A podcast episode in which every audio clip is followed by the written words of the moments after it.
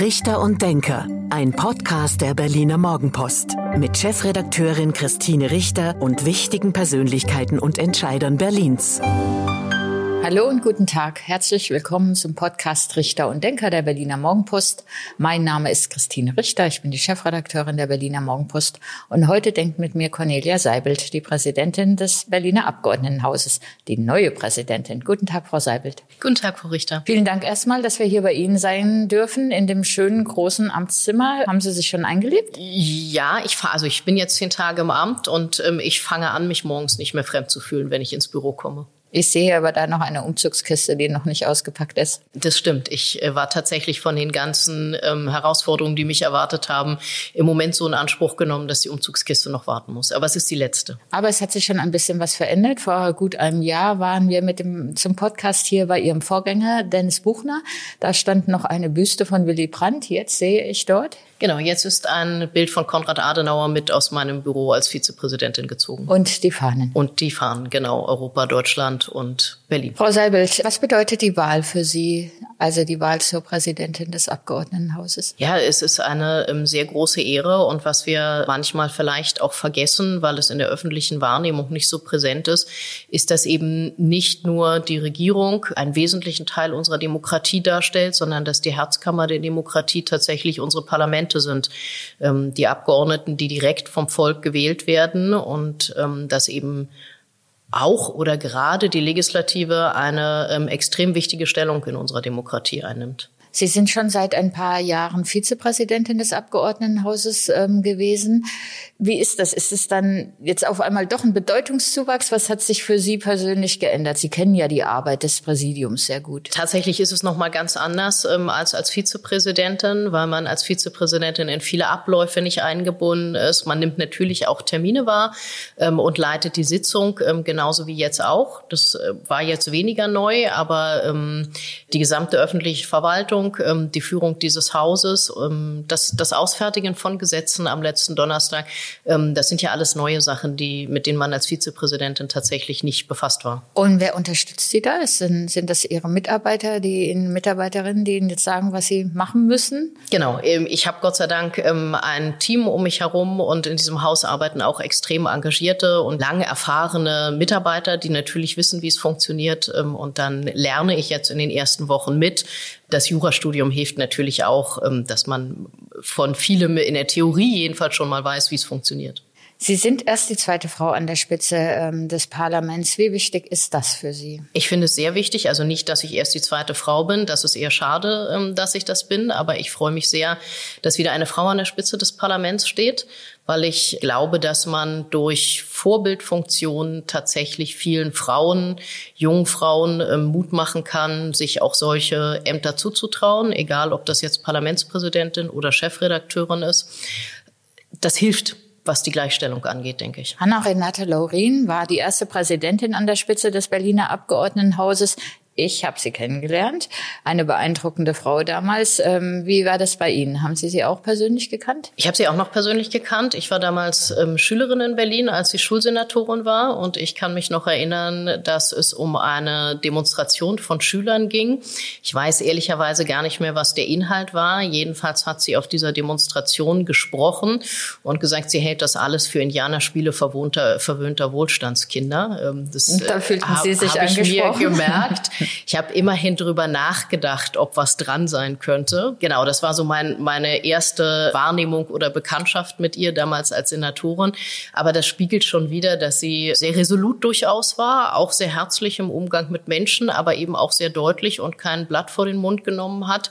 Ähm, und das äh, tut Politik vielleicht auch nicht schlecht, wenn man äh, mal Tacheles redet. Und waren Sie damals oder als, ähm, als junge Frau, als Jugendliche auch mal im Abgeordnetenhaus? Also Kannten Sie das auch? Ich war, als ähm, Frau Laurin dieses Haus eröffnet hat, also als das Parlament umgezogen ist, aus dem Rathaus Schöneberg hierher, ähm, an dem Abend der Eröffnung ähm, war ich hier und war damals schon sowohl von ihr sehr beeindruckt, als auch vom Haus sehr beeindruckt. Wie alt waren Sie damals? 17, glaube ich. Und zufällig oder, oder bewusst? War mit meiner Mutter beruflich hier ähm, und durfte mit, ähm, weil es eine Begleitung gab. Genau, also reiner Zufall. Was machen Frauen in Führungspositionen anders? Also ich glaube, es ist gar keine bewusste Abgrenzung Abgrenzung von Männern, sondern liegt tatsächlich vielleicht in der Lebensorganisation. Ähm, ich glaube, dass Frauen eher im Team agieren und nicht so sehr es darauf anlegen, alleine in einer Führungsposition ähm, unterwegs zu sein. Und ich glaube, dass Frauen ähm, häufig vielleicht wegen der Mehrfachbelastung von Familie und Beruf ähm, sehr organisiert sind, relativ stringent sind und deswegen vielleicht manchmal nachvollziehbarer führen. Politik ist ein Betrieb, wo viele Veranstaltungen am Abend oder am Wochenende stattfinden. Ähm, Sie sind da durch. Ähm, Sie haben das in der Berliner CDU alles mitgemacht. Kann man da was ändern? Muss man da was ändern? Ich finde schon, dass man da was ändern muss. Ich bemühe mich, die Termine, auf die ich Einfluss habe, zum Beispiel hier im Haus, und ähm, die nicht zwingend am Abend sein müssen, in die Tagesstunden zu legen nicht jeder Termin muss am Abend sein. Natürlich muss es möglich sein für Menschen, die im, in ihrer Freizeit zu Terminen kommen. Ähm, natürlich müssen die so gelegt sein, dass man die außerhalb des Berufs wahrnehmen kann. Es gibt aber auch Adressatenkreise, die ohnehin aus Menschen bestehen, die hier regelmäßig im Haus unterwegs sind oder aus Ehrenamtlichen ähm, oder aus Schülern. Die muss man nicht am Abend machen, sondern die kann man auch tagsüber machen. Ich finde auch feste Endzeiten, auch für Abgeordnete, auch für Politiker wichtig, damit man seinen Tagesablauf organisieren kann, damit man beispielsweise den Babysitter organisieren kann, damit man die Großeltern oder den Partner organisieren kann. Auch da, finde ich, gibt es Stellschrauben und auch Veranstaltungen am Sonntag, müssen sein, wenn der 18. März auf einen Sonntag fällt. Aber ähm, viele Veranstaltungen kann man auch montags bis samstags unterbringen. Eine Besserung oder eine Änderung gab es in den vergangenen Jahren, jetzt auch hier schon im Abgeordnetenhaus. Es gibt einen festen Schlusspunkt bei den Parlamentssitzungen, die sonst manchmal bis tief in die Nacht gedauert haben. Jetzt ist, glaube ich, um 22 Uhr Schluss. Genau. Das ist schon in Ihren Augen ein Fortschritt? Genau, das ist, ähm, finde ich, tatsächlich schon ein Fortschritt, ähm, dass wir einen festen Endzeitpunkt haben. Und äh, ich finde, daneben kann man auch noch durchaus versuchen, bestimmte Tage, wo klar ist, dass die für Familien schwer realisierbar sind, wie zum Beispiel der Zeugnistag ist. So ein Tag, wo gerne vor den großen Ferien ähm, auch noch Veranstaltungen drauffallen oder Termine. Das finde ich muss einfach nicht sein. Wie haben Sie das denn gemacht? Sie haben ja auch ein, ähm, ein Kind, einen Sohn, ähm, der ist jetzt schon ein bisschen größer, aber wie haben Sie denn das früher organisiert mit Hilfe der Familie? Genau, ich habe Gott sei Dank immer Unterstützung aus der Familie gehabt. Ähm, auch alle Großeltern wohnen in Berlin. Das macht es ah, einfacher. Das ist ein großer Vorteil. Vorteil? Das ist ein großer Vorteil, aber das ist natürlich immer ein Spagat und natürlich habe ich wie jede andere Mutter auch das Gefühl, ähm, entweder dem einen oder dem anderen nicht gerecht zu werden. Ähm, das kennen wahrscheinlich alle berufstätigen Mütter. Es gab in dieser Phase ja auch mal Spekulationen, das Ansinnen oder den, die Bitte an Sie, vielleicht Justizsenatorin in Berlin zu werden. War die Familie, der Sohn ein Grund zu sagen, das ist jetzt nicht der richtige Zeitpunkt? Genau, das war damals so, dass ich gesagt habe, dafür war mir mein Sohn zu klein. Das hätte ich, glaube ich, auch nicht vereinbaren können. Ähm, und mir war es immer wichtig, tatsächlich auch ähm, mein Kind aufwachsen zu sehen und nicht nur von außen zuzugucken. Nochmal zurück zu der politischen Arbeit, Parteiarbeit. Wir hatten jetzt fast drei Jahre lang die Corona-Pandemie erlebt, erleben müssen. In der Zeit hat sich ja viel geändert. Also es sind auf einmal, es oder es sind auf einmal, es sind ähm, Teamsitzungen, Online-Konferenzen, ähm, selbst Parteitage digital möglich, ähm, Homeoffice sowieso, da reden wir später nochmal drüber. Ist das eine Errungenschaft, die man beibehalten sollte? das digitale Miteinander. Also wenn Corona was Gutes hatte, dann, dass es uns in der Digitalisierung um Jahre nach vorne katapultiert hat. Das hätten wir uns vor vier Jahren alle nicht vorstellen können, dass jeder von uns in der Lage ist, mit einem Knopfdruck ähm, äh, Videokonferenzen ähm, von überall unterwegs abzuhalten. Ähm, Besonders bemerkenswert finde ich, wenn Kollegen vom Auto aus ja. ähm, sich in irgendeine Konferenz einschalten, wo ich aber immer einschreite und sage, ich hoffe, du parkst, weil alles andere müssten wir sonst abbrechen. Aber das ist auch unvorstellbar gewesen. Genau, also dass man sich einfach von überall einwählen kann. Ähm, dass also wenn Corona was Gutes hatte, dann ähm, ist es das sicherlich. Und ich finde, dass es sehr, sehr viel vereinfacht. Wir haben es heute gemerkt, das Generalstreik ähm, äh, auch im äh, Verkehrsbereich. Und trotzdem funktioniert es letztlich relativ reibungslos, was Arbeitnehmer früher vor immense vor äh, Herausforderungen gestellt hat, kann man heute durch Homeoffice relativ elegant lösen und das Arbeitsleben geht einfach weiter wie bisher. Trotzdem ist es natürlich großartig, dass man sich auch wieder live sehen kann. Aber die, die Möglichkeit zu sagen, wir machen mal eine ähm, politische Veranstaltung oder kann ja auch ein Vortrag oder eine Diskussion sein, auch digital. Das sollte man schon weiter nutzen. Oder? Unbedingt. Ich finde, das ist auch kein Entweder-Oder und das hat auch ähm, ganz andere Teilnehmerkreise eröffnet. Also ich habe zum Beispiel in den politischen Veranstaltungen, die ich in den letzten drei Jahren gemacht habe, wahrgenommen, dass sowohl jüngere Menschen, die nicht um 18 Uhr in den Bürgersaal eines Bezirksrathauses kommen, plötzlich viel häufiger da waren, als auch ältere Menschen, die vielleicht aus anderen Gründen um 18 Uhr nicht ähm, ins Rathaus gekommen wären. Insofern hat es auch die Bandbreite derjenigen, die an Veranstaltungen teilnehmen, finde ich deutlich erweitert. Aber es spart uns eben auch allen extrem viel Lebenszeit, Fahrwege, es macht viele Veranstaltungen effizienter, so nehme ich es jedenfalls wahr. Also gerade wenn es nicht um den persönlichen gesellschaftlichen Austausch geht, sondern um tatsächlich reine Tatsachenfragen und Diskussionen, dann macht's Veranstaltungen viel effizienter und stringenter. So habe ich das auch erlebt. Ich habe ein paar Moderationen gemacht und was ich auch einen Vorteil finde, den man hoffentlich beibehält, dass es nicht so ausufert. Also, dass wenn man sich für eine Stunde ähm, digital verabredet und über ein Thema spricht oder die Politiker miteinander diskutieren, dass dann oder auch nach einer Stunde dann auch Schluss ist und die Teilnehmerzahl einfach höher wird, weil die Leute sagen, für eine Stunde schalte ich mich gerne dazu und ähm, und informiere mich. Genau.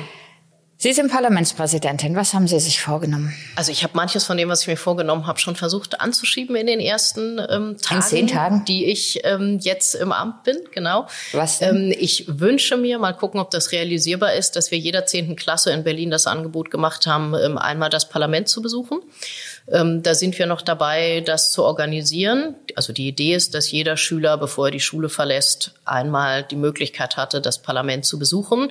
Wie das dann angenommen wird, müssen wir mal schauen. Wie ist das bislang? Bislang kommen doch auch schon mal Schulklassen zu einer Parlamentssitzung oder Ausschusssitzung. Genau, die kommen bisher von selbst sozusagen. Wenn Sie einen engagierten Lehrer haben oder wenn der Fachbereichsleiter ähm, engagiert ist oder wenn Sie warum auch immer um dieses Haus wissen oder um den Zugang wissen. Ähm, aber das ist eher so das Zufallsprinzip. Also kommen natürlich auch Klassen unter den zehnten Klassen, Klassen über den zehnten Klassen, ähm, aber die kommen tatsächlich zufällig und es hängt von der Frage ab, wie engagiert ist der Lehrer oder die Schule. Und Sie wollen jetzt ein Angebot berlinweit machen an alle zehnten Klassen einmal ins Haus zu kommen. Das würde nicht unbedingt zu einer Parlamentssitzung oder zu einer Sitzung. Das zu einer Parlamentssitzung, das werden wir nicht schaffen. Dafür haben wir ähm, zu viele Schulen. Genau, wir müssen mal gucken, wie wir das organisiert bekommen und ähm, ob wir das vom Zeitaufwand her tatsächlich darstellen können und würden jetzt erstmal mit einem Pilotprojekt, sind wir noch dran zu organisieren, vielleicht in einem Bezirk starten und gucken, ähm, wie hoch auch der Rücklauf ist. Und Sie müssen es bekannt machen. Da bietet sich übrigens die Berliner Morgenpost an.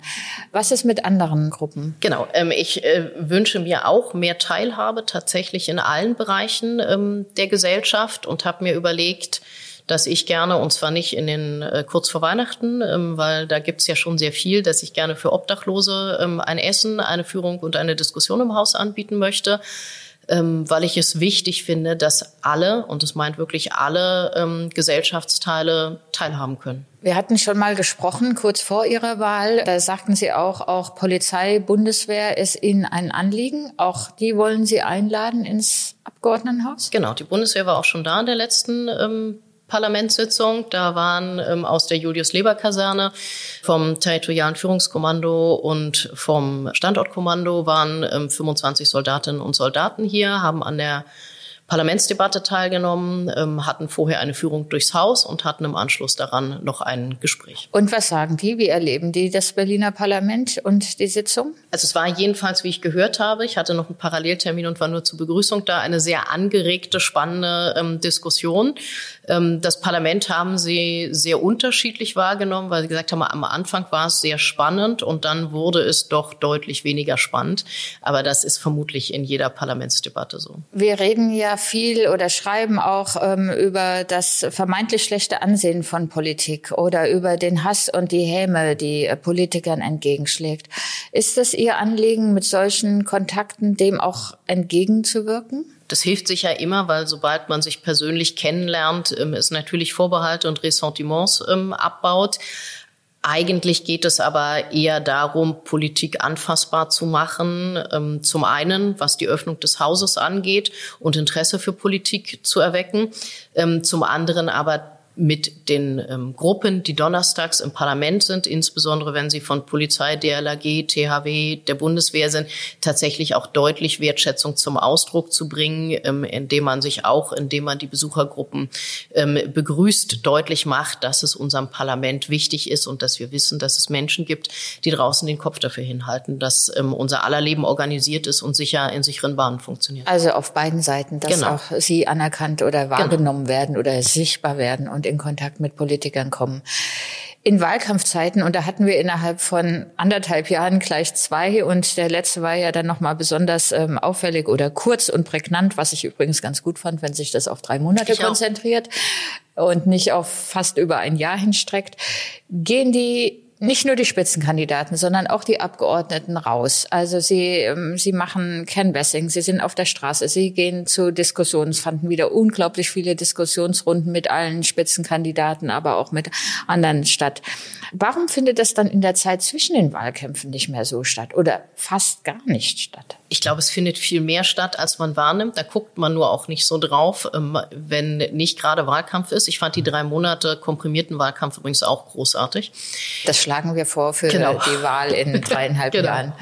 Ähm, also wir stehen beispielsweise auch außerhalb des Wahlkampfes regelmäßig einmal im Monat mit Ständen auf der Straße. Allerdings sagen auch mir die gleichen Menschen, die mich das ganze Jahr über auf dem Marktplatz stehen sehen, vor den Wahlen, sie stehen immer nur hier, wenn Wahlen sind. Also ich glaube, die Wahrnehmung ist einfach schon eine ganz andere, wenn man weiß, dass ähm, Wahlen stattfinden. Wir machen auch viele andere Sachen, die im Wahlkampf stattfinden. Natürlich nicht so komprimiert, aber auch sonst über die Legislaturperiode gestreckt. Aber wir werden natürlich als Politiker auch viel häufiger eingeladen in Wahlkampfzeiten, beziehungsweise seltener in der Legislaturperiode dazwischen eingeladen. Und beispielsweise in Schulen ist es ja schwierig, wegen der Überparteilichkeit zu sagen, ich komme jetzt mal vorbei und biete eine Diskussionsveranstaltung an. Da sind wir tatsächlich ein bisschen weit darauf angewiesen oder in Kirchengemeinden, ähm, dass es auch Einladungen an die Abgeordneten gibt und dass es solche Veranstaltungen eben auch zwischen den Wahlen gibt. Ich werbe da sehr dafür, auch in den Kirchengemeinden zum Beispiel. Ich werbe auch sehr dafür zu sagen, wir kommen auch, wenn nicht Wahlkampf ist von allen Fraktionen, die im Abgeordnetenhaus vertreten sind. Ähm, das, das ist durchaus darstellbar und das bekommen wir auch organisiert. Aber da sind wir tatsächlich auch ein bisschen auf die Unterstützung aus der Gesellschaft angewiesen. Wie haben Sie denn den Austausch mit den Bürgern erlebt oder haben Sie da eine Veränderung erlebt? Ich Ist der Ton letzten, härter geworden? Ich, ja, ob der, also ich finde mit dem Bürger in der letzten, im letzten Wahlkampf ähm, war es jetzt deutlich polarisierter, aber eigentlich nicht im Ton härter. Unangenehm fand ich den Wahlkampf ähm, 2015, 16 in der Flüchtlingskrise. Der war tatsächlich im Ton häufig hart und auch nicht schön auf der Straße. Ähm, das kann ich von diesem Mal gar nicht sagen. Aber was ich ganz wohltuend fand, war, dass die Positionen der Parteien sich tatsächlich wieder unterschieden haben. Ich glaube, das war auch was, ähm, was Politik nicht gut tut, wenn alle irgendwie in der gleichen Suppe schwimmen und eigentlich irgendwie das Gleiche wollen, weil für Menschen gar nicht mehr wahrnehmbar ist, warum man sich für die eine oder andere Partei entscheiden soll. Wir haben jetzt äh, gerade den Volksentscheid Klima in Berlin abgestimmt ist am Quorum gescheitert. Ähm, es gab mehr Ja-Stimmen, aber doch eine sehr hohe Zahl von Nein-Stimmen, also ein knappes 50,9 Prozent ähm, Ja-Stimmen und 48,7, weil es gab ein paar ungültige ähm, Nein-Stimmen. Hat Sie das verblüfft? Das hat mich durchaus verblüfft, ähm, weil es ja durchaus komplizierter war zu erkennen, dass es nicht um wir wollen mehr Klimaschutz ging, sondern dass es um ein sehr konkretes Gesetz mit sehr konkreten Auswirkungen ging, das dann unmittelbar auch Wirkung entfaltet ähm, hätte. Insoweit bin ich ähm, sehr positiv überrascht, wie viele Menschen sich doch inhaltlich mit dem Thema befasst haben müssen.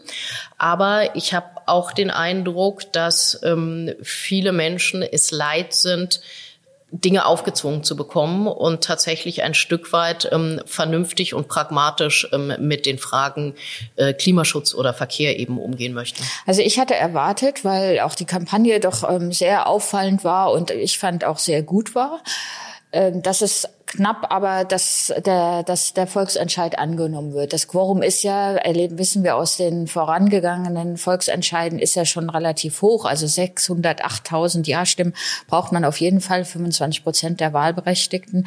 Ähm, was hatten Sie erwartet? Ich hatte auch erwartet, dass das Quorum ähm, knapp erreicht wird. Ich hatte auch erwartet, dass es deutlich weniger Nein-Stimmen gibt, als es jetzt gegeben hat. Und die Nein-Stimmen erklären Sie sich wie? Dass die Menschen? Also ich vermute, dass es noch eine gewisse Polarisierung durch den Wahlkampf, der ja noch nicht so lange äh, vorbei ist, gegeben hat ähm, und dass sich dann eben doch viel mehr Menschen mit der Frage, was steckt hinter dem Volksbegehren, ähm, beschäftigt haben, als ich ähm, erwartet hätte. Sie als Parlamentspräsidentin, finden Sie Volksentscheide ein gutes Instrument? Ich finde Volksentscheide eigentlich gut, jedenfalls auf Landesebene, auf Kommunalebene ähm, gibt es die ja auch. Auch da finde ich, ähm, ist es ein gutes Instrument, weil es grundsätzlich Menschen motiviert, sich auch zu engagieren, jenseits der politischen Parteien. Wir haben erleben gerade Koalitionsverhandlungen in Berlin. Da ist das Thema auch nochmal aufgerufen worden, aber eher als Volksbefragung für zwei große Themen von Ihrer Partei ins Spiel gebracht. Einmal nochmal über das Tempelhofer Feld und eine Randbebauung abzustimmen